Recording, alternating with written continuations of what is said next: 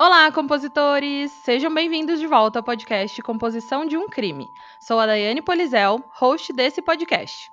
Vocês estão acompanhando a terceira temporada aqui do Composição, e se você sabe de algum caso muito sinistro e gostaria de ouvir ele por aqui, é só deixar a sua sugestão lá no Instagram, que é arroba podcast Composição de um Crime, que eu vou anotar e logo logo você vai ouvir ele por aqui. Não se esqueçam também de seguir o Composição de um Crime no Spotify ou na sua plataforma de áudio preferida e também de avaliar lá na Apple Podcast. E antes de contar para vocês qual o caso de hoje, eu tenho que apresentar uma convidada ilustre e mais que especial, a Marcela do podcast Detetives do Sofá, que vai me ajudar a contar esse caso misterioso e a teorizar sobre o que realmente aconteceu. Seja bem-vinda aqui no time de compositores, Marcela! Oi, Dayane, e oi todos os compositores que estão ouvindo a gente aqui. Eu sou a Marcela, detetive do sofá, e eu quero muito te agradecer por esse convite tão especial. Eu sou fã do Composição, eu sou uma compositora de verdade, e essa é a minha primeira collab que eu faço assim com outro podcast, né? E não podia ter sido com alguém melhor. Eu tô até um pouquinho nervosa, mas eu tenho certeza que vai ser incrível. Daqui a pouco o nervosismo passa. Uhum. E eu que agradeço demais por você ter topado fazer essa collab e esse episódio comigo. E eu tenho certeza que vai ser muito legal e muito macabro. E vocês, compositores, aguardem. Mas agora vamos ao que realmente interessa? Vamos, vamos sim. Bom, no episódio de hoje, vamos contar a história de Paulette Gebara Farah, de quatro anos de idade, que em dois mil e dez desapareceu misteriosamente durante a noite de sua casa no México. Esse caso é uma mistura de negligência familiar e conspirações governamentais que reuniu as mais experientes equipes de busca mexicana e que teve uma das maiores mobilizações do país para encontrar a garota.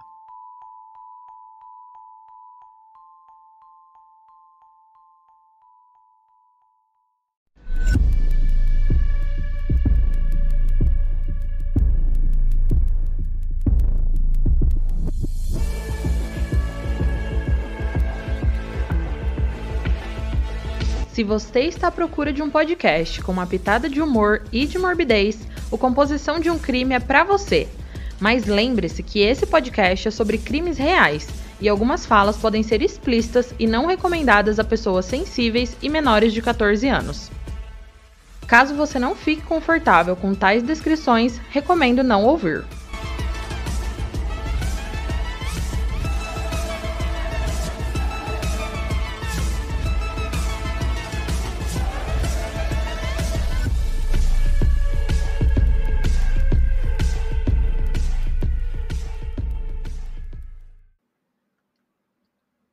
Paulette Gebara Farah nasceu em vinte de julho de dois mil e cinco. Os seus pais eram Lisette Farah e Maurício Gebara, que se casaram em dois mil e um. Lisette, antes de casar, já vinha de uma família com grande poder aquisitivo. Ela fez faculdade de Direito e se tornou uma grande advogada. O Maurício também tinha uma família bem rica e ele se tornou um homem de negócios bem-sucedido. Ele era um corretor imobiliário de casas de alto padrão. Eles, além de Paulette, também tinham outra filha, a Lisette, que nasceu três anos antes da Paulette. E aqui nós vamos chamar ela de Lisette Filha, para não confundir vocês, porque a mãe também chamava Lisette. A família morava na cidade... Nossa, gente, eu nunca vou conseguir falar essa palavra. É muito difícil. Boa sorte. Vamos lá tentar. Huixquilucan. É alguma coisa assim, no México. Acho, eu acho que tá certo. Vai ser, vai ser isso, gente. Eu coloco uhum. lá escrito para vocês procurarem. Era uma área residencial chamada Interlomas, que era um lugar bem chique, assim, bem rico, tinha apartamentos de luxo, e eles moravam em um desses apartamentos. A casa da família Gebara Farah era num prédio bem luxuoso, super seguro, que tinha câmeras de segurança em todas as áreas comuns e tinha o pessoal da segurança que também trabalhava vinte e quatro horas por dia, todos os dias. Bom, quando a Lisette, mãe, teve a Paulette, a gravidez não foi nada tranquila. Ela teve várias complicações e a Paulette nasceu com vinte e cinco semanas de gestação, pesando quatrocentos e cinquenta gramas e vinte centímetros, muito pequenininha. É, nossa, Muito, muito pequenininha mesmo. Uhum. E além dela ter nascido prematura, as complicações que a mãe teve na gravidez acabaram afetando a Paulette. E os médicos disseram, desde o primeiro minuto que ela nasceu, que a menina teria limitações muito grandes. Eles informaram aos pais, né, que a Paulette não ia andar, nem falar e nem ter as suas funções totalmente desenvolvidas. Porém, mesmo com esse diagnóstico desencorajador, a Paulette sempre se saiu melhor do que todo mundo pensava que ela sairia. Ela ia para a escola, ela conseguiu aprender a andar, ela tinha muita dificuldade, precisava de ajuda, mas conseguia andar. A fala também não se desenvolveu totalmente, ela não conseguia formar frases completas, mas ela conseguia pronunciar algumas palavras e pedir o que ela queria, como pai, mãe, água, comida, essas palavras bem básicas. Então ela não era totalmente disfuncional, como os médicos acharam que ela ia ficar. A Paulette também precisava constantemente ir ao médico, fazer fisioterapia, psicoterapia e ter uma supervisão constante. Então, a família Gebara Farah tinha ajuda em casa de duas babás. Elas eram as irmãs Érica e Marta Casimiro. E no final de semana dos dias dezenove, vinte e vinte e um de março de dois mil e dez, a Paulette foi com seu pai Maurício e sua irmã Lisette passar um final de semana de pai e filhas na cidade de Vale de Bravo, no México. Enquanto a Lisette, mãe, foi com uma amiga chamada Amanda para Los Cabos, que era uma cidade turística conhecida por muitos hotéis luxuosos, campos de golfes e muitas praias. Tanto a Lisette, mãe, quanto o Maurício e as filhas voltaram para o apartamento no dia vinte e um de março, num domingo. A Lisette, mãe, chegou primeiro e ficou esperando as filhas chegarem para colocar elas na cama, dar boa noite e todo mundo poder ir dormir. Já na segunda-feira, às oito horas da manhã, no dia vinte e dois de março, a babá Érica entrou no quarto para acordar a Paulette para ir para a escola, mas a garota havia desaparecido da sua cama. As babás das meninas, a Érica e a Marta, sempre acordavam a Lisette Filha primeiro, davam um café da manhã para ela e a levavam até o ponto de ônibus para ela ir para a escola. E depois, elas voltavam para casa da família Gebara Farah para acordarem a Paulette e então a arrumarem para ela ir para a escola também. Era a rotina matinal das meninas. Primeiras babás davam toda a atenção para Lisette Filha e depois faziam a mesma coisa com a Paulette. E naquele dia não foi diferente. Elas levaram a Lisette Filha ao ponto de ônibus, mas quando elas voltaram para casa e foram acordar a Paulette, ela não estava na cama. Como a Paulette era uma criança que necessitava constantemente de médicos e idas ao hospital, a babá Érica não achou tão estranho ela não estar na cama e foi até o quarto da mãe da menina para ver se por acaso a Paulette estava com ela. Mas a Lisette, mãe, disse que não. A Érica, então, ligou para o Maurício para ver se a menina estava com ele, mas ele também disse que não estava com a Paulette. A Érica e a Marta começaram a ficar preocupadas e foram procurar pelos outros quartos e cômodos enquanto o Maurício voltava para casa. A Lisette, mãe, não parecia estar tão preocupada assim e não deu muita bola, nem ajudou a procurar a filha pelo apartamento e pelo prédio. O Maurício chegou a abrir alguns armários, mas nada demais também. Eram as duas babás que estavam procurando a menininha freneticamente. Lembrando a vocês que a Paulette andava, mas não tanto assim para conseguir sair do apartamento e sair do prédio sozinha. Ela tinha bastante dificuldade de locomoção. Mas, enfim, o Maurício, ao invés de prontamente notificar a polícia do desaparecimento da filha, resolveu avisar a irmã dele, que ficou muito mais preocupada com o sumiço da sobrinha, e ela, sim, tomou a iniciativa de ligar e notificar a polícia. A família Gebara, que era a família do Maurício, era muito influente naquela cidade e tinha os contatos certos nos lugares certos. Então, eles mexeram alguns pauzinhos e o subprocurador foi pessoalmente investigar o caso. Os policiais começaram a tratar o desaparecimento da Paulette como um possível sequestro. Então, eles começaram uma vigilância na casa, no caso de alguém ligar pedindo um resgate. Os investigadores também fizeram algumas reconstituições do dia anterior, quando a babá percebeu que a Paulette não estava no quarto. A polícia procurou a menina no apartamento da família, no prédio, checaram as câmeras de segurança e não encontraram nada. Tudo indicava que ela tinha desaparecido sem sair do prédio. Mas o que era muito estranho é que todas as janelas estavam devidamente fechadas, não tinham portas e fechaduras arrombadas e nada que sugerisse como alguém poderia ter levado a Paulette dali. Nesse mesmo dia em que a polícia estava lá no apartamento investigando tudo, a Amanda, aquela amiga da Lisette mãe que tinha viajado com ela, chegou para dar apoio à família e oferecer a sua ajuda caso eles precisassem. Ela era atriz e tinha alguma influência no México. Inclusive, naquela época, lá em dois mil e dez, as redes sociais estavam começando a ser algo realmente grande. Então, a Amanda se aproveitou disso e começou a divulgar o caso do desaparecimento da Paulette nas suas redes e, em poucas horas, a hashtag Paulette estava nos Trending Topics. Além disso, a Amanda, por ser atriz, tinha seus contatos na mídia e falou com um amigo que trabalhava numa grande emissora de televisão. E esse amigo conseguiu uma entrevista para Lisette mãe. A intenção da Amanda era que a Lisette tivesse a chance de apelar publicamente para quem quer que tivesse sequestrado a Paulette que a devolvesse. No dia vinte e cinco de março, já três dias após a Paulette desaparecer, Alberto Bazbaz, o procurador-geral, deu uma entrevista mostrando fotos de Paulette, falando sobre as características da menina e dando mais informações relevantes para o caso, que, frisando bem aqui, os investigadores ainda consideravam como um sequestro, mesmo sem terem nenhuma evidência apontando para isso, além do fato que a menina tinha desaparecido. A verdade é que os policiais nunca realmente procuraram a Paulette no apartamento. Eles simplesmente verificaram se havia fechaduras quebradas, portas ou janelas arrombadas, ou qualquer sinal que um estranho tivesse entrado ou que a menina tivesse sido levada de lá.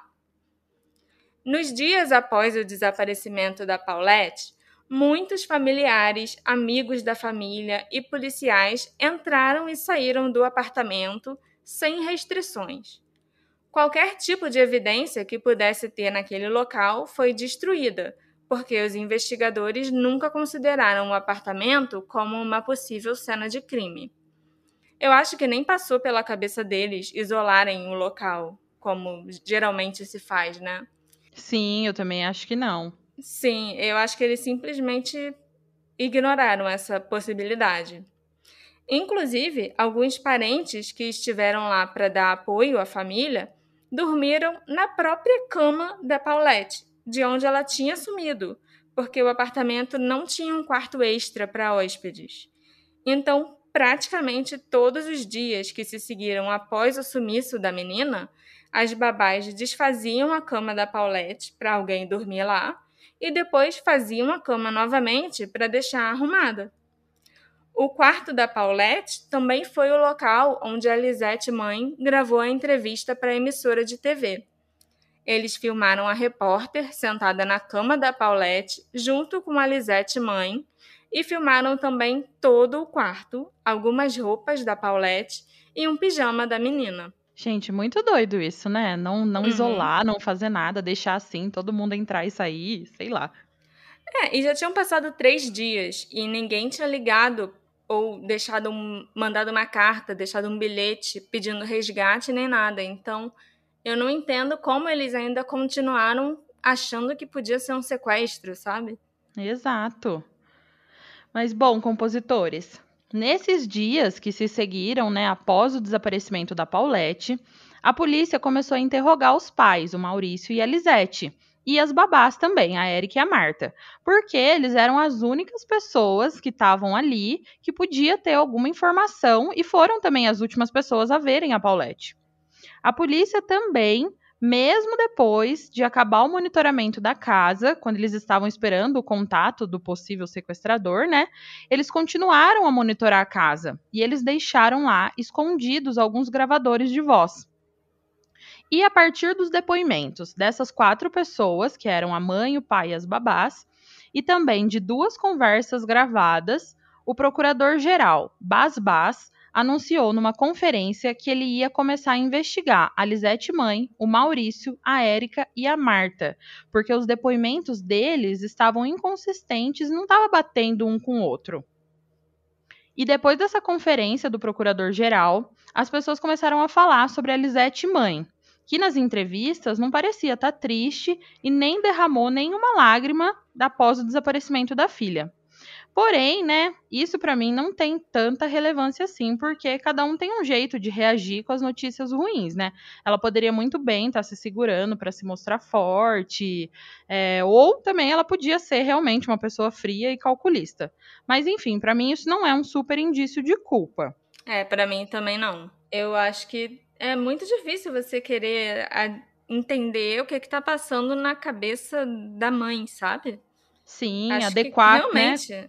É, cada um vai ter uma reação. Você não pode esperar que a outra pessoa tenha a mesma reação que você teria. Sim, mas isso somos nós, né? Porque as pessoas é. lá do México não viam assim. Eles só viam uma mãe que não estava chorando pela sua filha desaparecida e... Por causa dessas é, inconsistências no comportamento da mãe, o procurador-geral designou uma psicóloga para avaliar a Lisette, o que eu acho bizarro. É, com certeza. Eu também acho. Eu nunca vi isso em outro caso. Aham, uhum, do nada. Só porque a pessoa não chorou, vamos botar uma psicóloga para avaliar ela, né? Não faz sentido. Sim, é. E todos esses quatro, a Lisette mãe, o Maurício, a Érica e a Marta, foram colocados em um hotel, em quartos separados, para poderem ser interrogados. E isso fazia parte de uma ordem de restrição que a polícia tinha colocado neles, para poderem conduzir a investigação sem a interferência dessas quatro pessoas lá dentro da casa. Faz sentido. Então, por que, que vai colocar num hotel? Como assim? É, não, no hotel não, mas assim, faz sentido você querer manter os quatro, né, separados. Ah, sim, e tal. Sim, isso com certeza, né, ainda mais depois de perceber que os quatro estavam falando coisas diferentes, né. Nesse mesmo dia, no dia trinta de março, oito dias após o desaparecimento da Paulette, os quatro foram levados até o apartamento de volta para fazer uma reconstrução do desaparecimento da menina. Os policiais começaram essa reconstrução a partir do dia anterior ao desaparecimento, né, que foi o dia em que eles chegaram de viagem, e fizeram essa reconstrução até o momento em que eles chamaram a polícia. E nesse dia, a Lisette e o Maurício, eles fingiram que eles realmente procuraram a menina pelos cômodos, enquanto as babás realmente mostraram o que elas fizeram. E nessa mesma reconstituição, tem vários vídeos que mostram as babás arrumando a cama da menina, tirando e colocando os lençóis, as cobertas. Tem também vídeos de cachorros que foram levados para casa, né, para o apartamento, para poder sentir o cheiro da menina e sair procurando para ver se eles tinham levado a menina para algum lugar. Mas nada disso levou a lugar nenhum. A Paulette ainda estava desaparecida e a polícia não tinha pistas concretas nenhuma para continuar essa investigação. Porém, no dia trinta e um de março, nove dias depois da menina ter desaparecido, às duas horas da madrugada, enquanto os policiais ainda estavam fazendo essa reconstituição do caso, e enquanto eles não mais investigavam uma suspeita de sequestro, porque agora a família e as babás estavam sendo investigadas, né? O caso tem uma reviravolta inesperada. Após um blackout momentâneo, onde a energia acabou no prédio todo, quando a energia voltou, o corpo da Paulette é encontrado no lugar menos esperado. As pessoas que estavam dentro do quarto da menina começaram a sentir um cheiro estranho, e quando eles foram reparar melhor, eles viram uma protuberância nos cobertores no final da cama, e ali eles encontraram o corpo da Paulette. Eu vou tentar explicar para vocês como o corpo foi encontrado ali, como era esse local. A cama da Paulette era feita especialmente para ela. Os pais encomendaram aquela cama, que era de madeira, e ela era alta e larga, maior do que uma cama de solteiro, mas um pouco menor que uma cama de casal. A cama tinha uma estrutura de madeira vertical na cabeceira e nos pés da cama, mas o colchão era um pouco menor do que a cama, então, quando acabava o colchão, ainda tinha um espaço de quinze centímetros, mais ou menos, até chegar nessa estrutura de madeira no pé da cama. E foi nesse espaço de quinze centímetros entre o colchão e o fim da estrutura da cama que o corpo da Paulette foi encontrado. E, compositores, eu sei que é difícil entender essa descrição da cama, né? Porque era uma cama feita especialmente para Paulette. Mas, para vocês verem e entenderem melhor, é só entrar lá no Instagram, arroba podcast Composição de um Crime, que eu vou deixar as fotos do episódio lá e da cama para vocês entenderem melhor. É, e se a gente pensar bem, essa cama não era prática para uma criança com as dificuldades que a Paulette tinha. Eu acho que para nenhuma criança essa cama ia ser prática. Sim. É, era uma cama alta, então a Paulette precisava de ajuda para subir e descer da cama. E ela era larga também, então quando a Paulette ia dormir, as babás tinham que colocar dois travesseiros pesados, um de cada lado da menina, para evitar que ela rolasse para os lados e caísse da cama.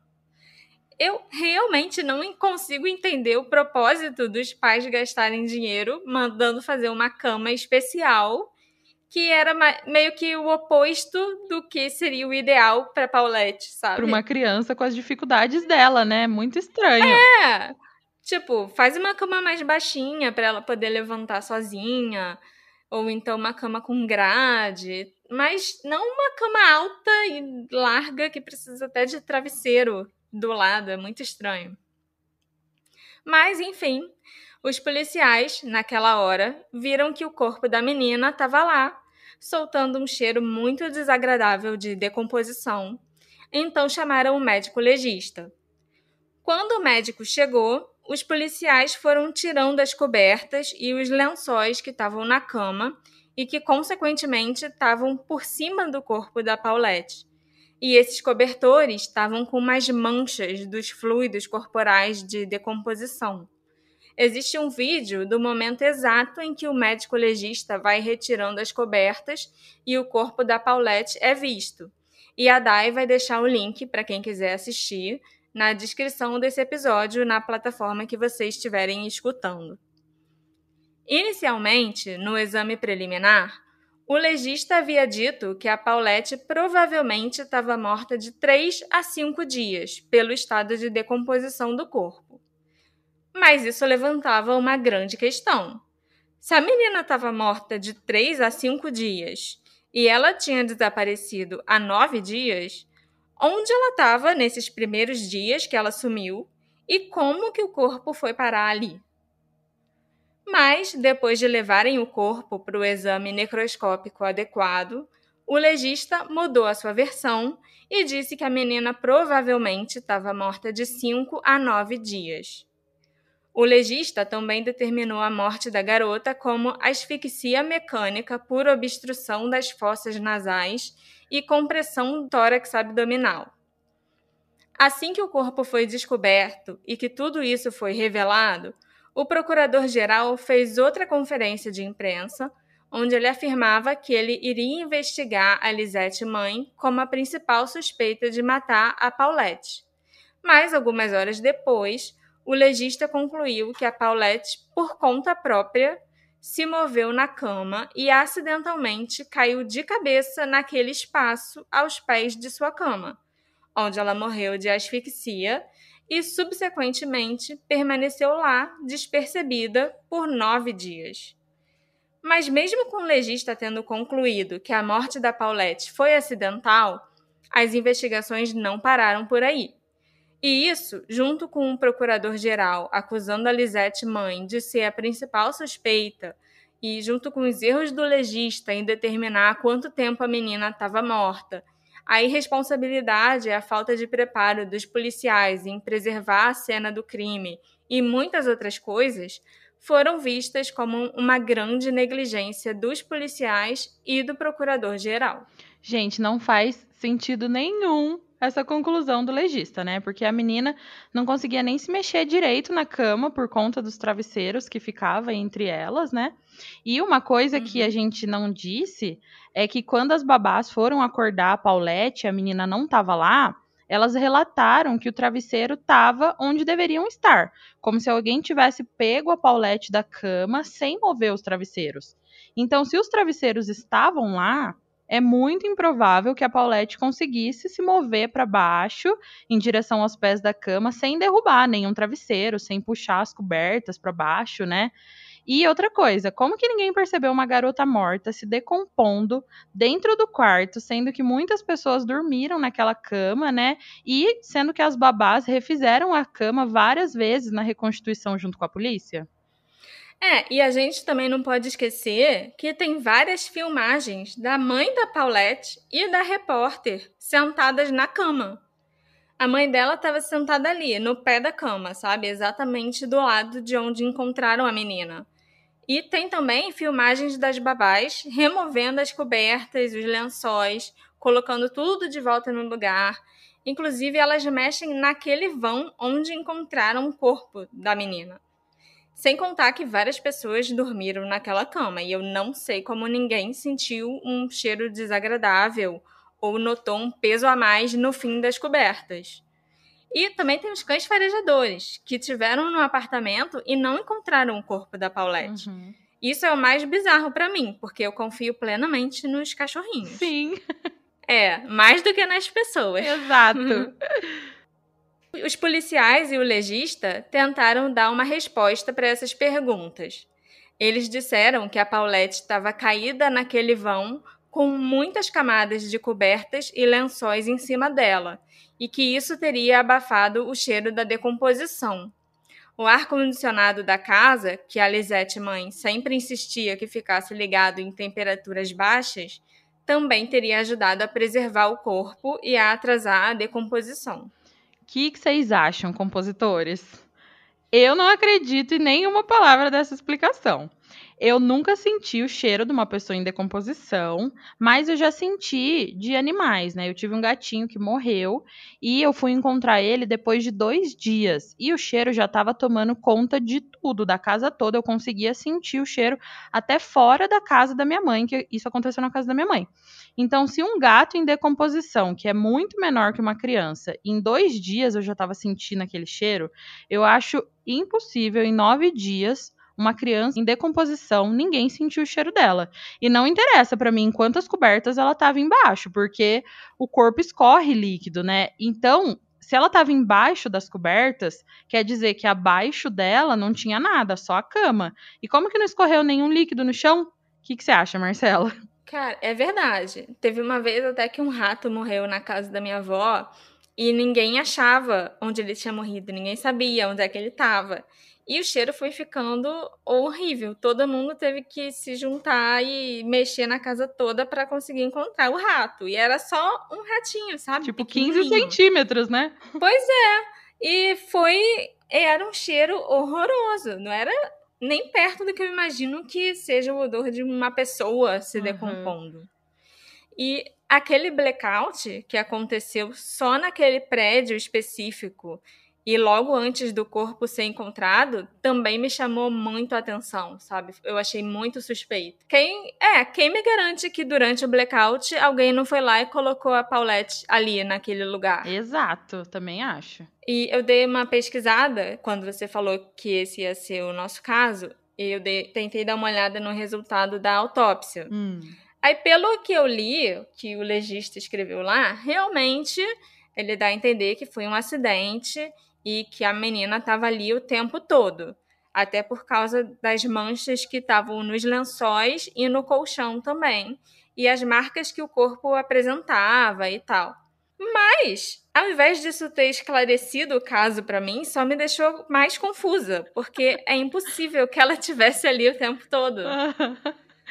Ai, pior que é verdade, é impossível. É, e no meio de toda a investigação do procurador-geral, tendo a Lisette mãe como principal suspeita, duas coisas fizeram o público começar a acreditar ainda mais que talvez a mãe tenha mesmo matado a filha. A primeira é que foi descoberto que a Lisette, junto com a amiga Amanda, estavam naquela viagem em Los Cabos com mais oito homens, sendo que um desses homens era o amante da Lisette mãe. E a segunda coisa é que, a partir da vigilância ilegal da casa, dos gravadores, né, que a polícia deixou lá, eles conseguiram gravar a Lisette mãe conversando com a Lisette filha. E o conteúdo da gravação é o seguinte. A Lisette mãe fala: sim, não vai dizer nada, apenas diga a eles que estamos muito tristes porque a sua irmãzinha se perdeu. É tudo que você tem que dizer. Então a Lisette filha pergunta: mas por que, mamãe? E a Lisette mãe responde: isso é tudo que você tem que dizer, porque senão eles começam a interpretar mal as coisas. Eles podem nos acusar, dizer que nós a roubamos ou que você a empurrou para fora. Então é melhor que você não diga nada, ok? Porque nós não sabemos de nada. É claro que a Lisette mãe disse que essa gravação foi editada e tirada de contexto, mas isso não impediu as pessoas de começarem a achar mais ainda que ela estava envolvida com a morte da Paulette. Ainda mais quando as babás afirmaram que a mãe não tinha tanta afeição assim pela filha. Ai, gente, que doideira de caso, né? Uhum. E após toda essa bagunça, né, que eles chamavam de investigação, um juiz, ele liberou o Maurício, a Lisette mãe, a Érica e a Marta do hotel. Mas eles não podiam sair do país, né, porque a investigação ainda estava acontecendo. E logo após eles saírem do hotel, a Lisette mãe e o Maurício foram dar entrevistas e começaram, em frente às câmeras, a acusar um ao outro pela morte da filha. E no dia seguinte, que era dia seis de abril, aconteceu o velório da Paulette e o corpo da menina foi enterrado. A cerimônia foi liderada pela Lisette mãe e, por conta de um acordo que ela fez com o Maurício e com a família Gebara, eles não puderam comparecer ao velório. O que já é muito estranho, né? Quem, em sã consciência, concordaria em não comparecer ao velório da própria filha? Mas, enfim, né? A gente não sabe o conteúdo desse acordo, então vai saber o que aconteceu ali. E desde o dia quatro de abril, que foi o dia em que eles foram liberados do hotel, a Lisette filha estava na casa da família do Maurício, e eles estavam impedindo a Lisette mãe de ver a menina. Então, ela entrou com um pedido de guarda e ganhou a custódia da filha. E alguns dias depois, no dia vinte e seis de maio, o procurador-geral Alberto Bazbaz, que foi quem liderou as investigações, né, ele renunciou ao cargo de chefe da Procuradoria-Geral do Estado do México, alegando que, para exercer esse cargo, ele precisava da confiança da agência e das pessoas sob a sua responsabilidade, e que essa confiança havia sido perdida durante o seu desempenho e aos erros que ele cometeu no caso Paulette. E agora vamos à parte que eu sei que vocês mais gostam, compositoras. Vamos levantar as teorias sobre esse caso. Também é a minha parte preferida. Eu ia falar isso, é a parte preferida da Marcela também, que eu sei. É. Eu vou começar com uma das teorias que eu acho ser menos provável, mas que a gente também levantou porque é uma das teorias, né? Primeiro de tudo, esse caso ele é muito comparado com o caso da Miss Infantil JonBenét Ramsey, que tem muitas similaridades, né? Inclusive o corpo sendo encontrado de repente na própria casa. E assim como o caso da JonBenét, pessoas acreditam que a irmã Lisette é quem matou a Paulette, intencionalmente ou acidentalmente, e que os pais tentaram encobrir esse caso para não culparem a garota. E isso é ainda mais teorizado, as pessoas afirmam mais isso, quando se pegam aquela gravação que a Marcela falou ali em cima, da Lisette mãe conversando com a Lisette filha, onde ela diz que é melhor a filha não dizer nada, porque eles podem acusar a menina ou a família. Essa é uma da teoria que eu não acredito muito, mas tem algum sentido aí em algum lugar, né? É, eu também não acredito nessa teoria, não. Apesar de eu ser uma das pessoas que acha que pode ter sido o irmão que matou a JonBenét. Uhum. Mas aí já é outra história, completamente diferente. É outro nesse... caso. Sim. Nesse caso, eu acho que a Lisette filha realmente não tinha nada a ver com a morte da irmã, não. Outra teoria pouco provável é que as babás tiveram alguma coisa a ver com a morte da Paulette. As pessoas afirmam que no dia vinte e dois de março, que foi o dia em que a Paulette desapareceu, as babás não precisavam ir juntas levar a Lisette Filha ao ponto de ônibus. Só uma delas podia ter ido, enquanto a outra ficava com a Paulette, e todo mundo achou isso suspeito. E também foi falado que, como eram as babás que faziam a cama da Paulette, elas podem ter feito tudo fingindo que a menina não estava lá. Mas isso também não faz muito sentido, porque tem filmagens delas duas fazendo a reconstituição com a polícia, e elas mexem nas cobertas e nos lençóis, tiram e colocam, vão até o pé da cama e colocam a coberta por baixo do colchão. Então seria muito difícil elas conseguirem esconder uma criança ali sem a polícia ou as câmeras notarem nada. As duas babás também foram as primeiras pessoas que procuraram a menina.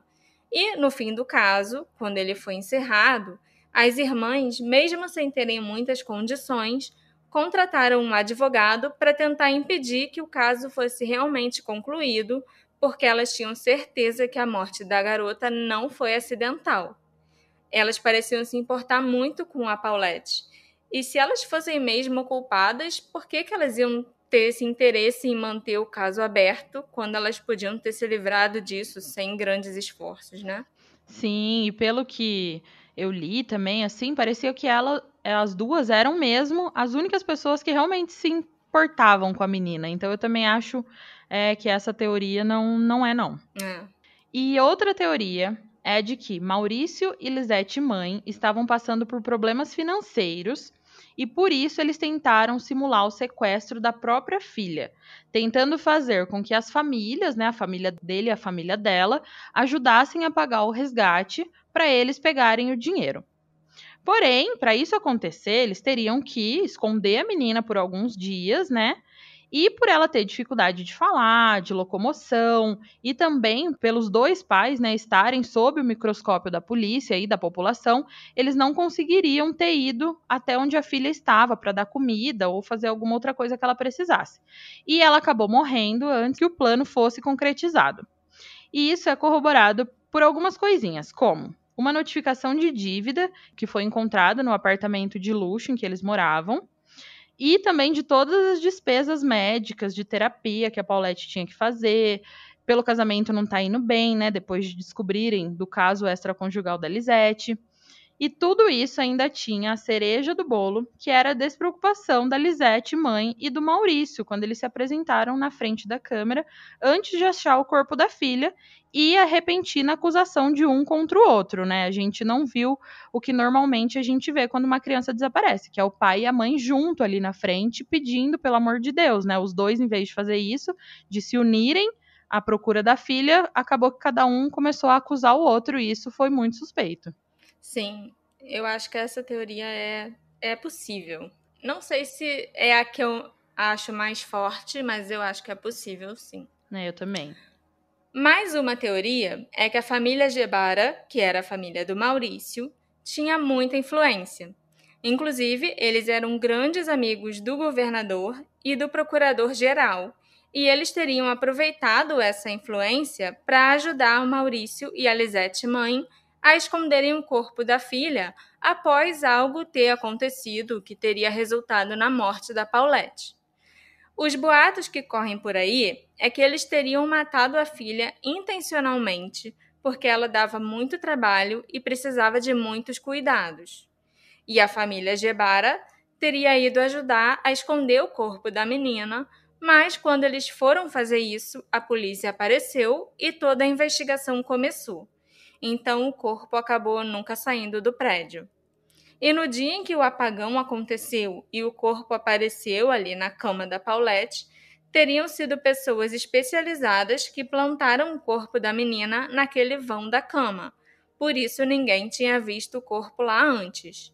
E tudo isso teria sido encoberto pela polícia, pelo procurador-geral e pela família Gebara. E pelo legista também, né? Já que o legista confirmou que o corpo estava ali esse tempo todo e tal, e eu não acredito nisso não, eu acredito que o corpo foi plantado mesmo durante o apagão.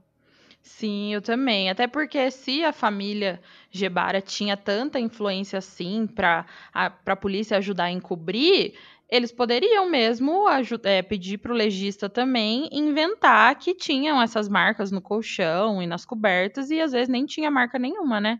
A garota simplesmente sim. foi jogada lá e ele colocou, ah, tinham marcas aqui sim, e às vezes não tinha, né? Com certeza.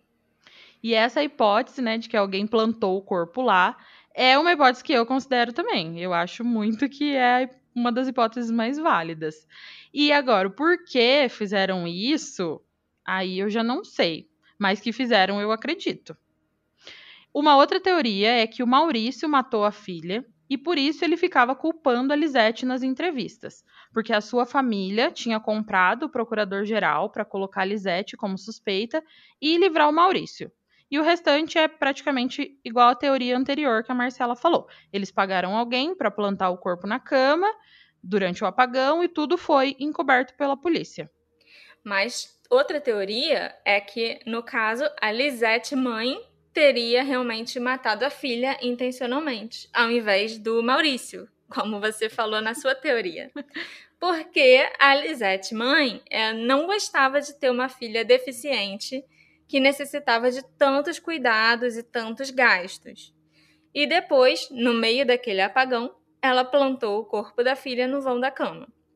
Isso é corroborado por algumas pessoas, se nós pensarmos no quanto ela foi despreocupada quando a filha desapareceu e nas entrevistas que ela deu, onde ela não chorou e não se mostrou triste. Ainda tem pessoas que estavam na casa quando as investigações estavam acontecendo que afirmam ter ouvido a Lisette falar que talvez OVNIs ou Harry Potter tinha capturado a filha dela, mas que no final das contas não importava onde a Paulette estava, porque ela tinha outra filha. Bizarro isso, né? Imagina! O Harry Potter não ia capturar nenhuma criança, gente. Ele é bonzinho, se... eu amo ele. É, se fosse o Voldemort, tudo bem. E, isso, e essa teoria, assim, não, eu, não dá pra acreditar muito, porque a gente não sabe se realmente as pessoas ouviram isso, porque sempre a galera aumenta muito as coisas, né? Ah, é? Então, eu não sei. A única coisa é que, realmente, eu acho que o corpo foi plantado, mas eu também acho difícil ela mesma ter plantado o corpo. Eu acho que isso não bate muito. Eu acho que alguma outra pessoa plantou o corpo, alguém, mas ela sozinha, acho que não. É, eu concordo. E o que realmente sabemos é que a investigação contou com mais ou menos cem agentes de investigação da polícia, cães treinados para procurar pessoas, foram realizados vinte e três laudos especializados em diversas áreas, seis exames de polígrafo, foram analisadas dezesseis câmeras de vídeo, foram feitas trinta e duas entrevistas com os pais da Paulette, com as babás, vizinhos e familiares, e doze apartamentos e casas foram revistados. E mesmo assim, com todos esses números, ninguém sabe até hoje o que realmente aconteceu com Paulette Gebara Farah. E após sete anos, em três de maio de dois mil e dezessete, os pais da Paulette autorizaram a exumação do corpo da menina para realizar uma cremação com a justificativa de ter a filha mais perto deles, depois que a polícia não considerou mais os restos mortais da menina como objeto de prova. E, compositores, mesmo com todo esse levantamento de todas essas teorias do que pode ter acontecido com a Paulette, nenhuma teoria final foi realmente aceita. A morte da Paulette Gebara Farah foi considerada como acidental e segue sem desfecho algum até hoje. Essa é a parte mais triste, né? Até hoje ninguém sabe o que aconteceu com ela. Ela era tão pequenininha, ela tinha só quatro anos, gente. Sim, e parece que ninguém sabe, ninguém quer saber, parece que os policiais é. não estão nem aí, a promotoria não tá nem aí, não sei. Os pais não estão nem aí, né? Uhum. Porque se fosse meu filho, eu ia estar tá até hoje tentando lutar para descobrir o que realmente aconteceu. Exato, eu não ia cremar o corpo da, da minha filha se eu soubesse que o corpo era a única prova que eu tinha de alguma coisa. Eu ia procurar outro legista, outra pessoa para analisar, né? Sim, eu também. Tudo muito estranho. De todas as partes, família, polícia, procuradoria, todas as partes eu acho que tiveram uma pontinha de culpa em algum momento que culminou em tudo isso. É, nesse caso eu acho que a gente só pode acreditar mesmo nas duas babás. Sim, que eram as únicas pessoas que pareciam realmente tá querendo descobrir, né? Nas babás e nos cachorrinhos. Sim, cachorrinhos a gente sempre tem que acreditar. Eles não mentiram, ele não tinha criança lá. É. Hey, você se interessa por crimes reais, serial killers, coisas macabras e tem um senso de humor um tanto quanto sórdido? Se sim, você não está sozinho. Se você precisa de um lugar recheado de pessoas como você, venha conhecer o podcast Pátria Amada Criminal. Todas as semanas tentamos entender o pior da humanidade. Nesse processo a gente ri, chora, fica brava, fofoca, porque afinal de contas é assim que a gente fala quando está entre amigos. Suas novas melhores amigas trevosas estão aqui no Pátria Amada Criminal.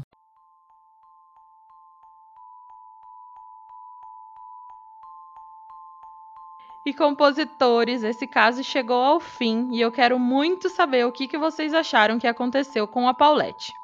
E lembrando vocês que agora eu tô deixando alguns links de livros na descrição do episódio, na plataforma que você usa para ouvir o Composição. Então eu vou deixar lá um link de um livro sobre a Paulette, mas esse livro tá em espanhol, não tem versão traduzida, então os compositores bilíngues vão lá. E eu também vou deixar alguns outros livros de algumas outras coisas e outros crimes, tá? Cliquem lá pra ver. E Marcela, muito obrigada por participar comigo aqui nesse episódio de hoje e por me ajudar a contar essa história super misteriosa e super triste de uma vida muito jovem, né, sendo ceifada. Eu que te agradeço novamente e agradeço aos compositores por me receberem aqui. E eu quero já deixar um convite registrado para você participar do Detetive do Sofá comigo e com o Alexandre. Gente, já tá mais que aceito, não precisa nem falar de novo, não tem como voltar atrás, já tá feito, todo mundo tá ouvindo. Sim, sim, tá registrado, entendeu? Agora, a gente só tem que marcar o dia pra gravar e pronto. Não dá pra você voltar atrás também, não. Combinadíssimo. Eu super topo.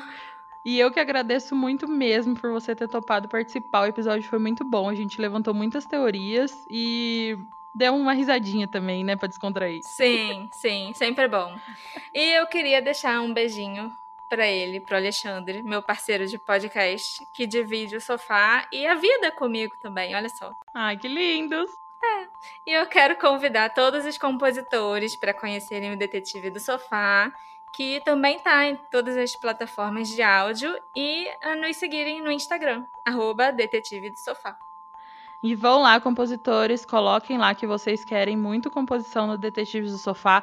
Coloquem que vocês querem o Detetives de novo aqui no Composição também, que a gente vai fazer tudo isso acontecer pra vocês.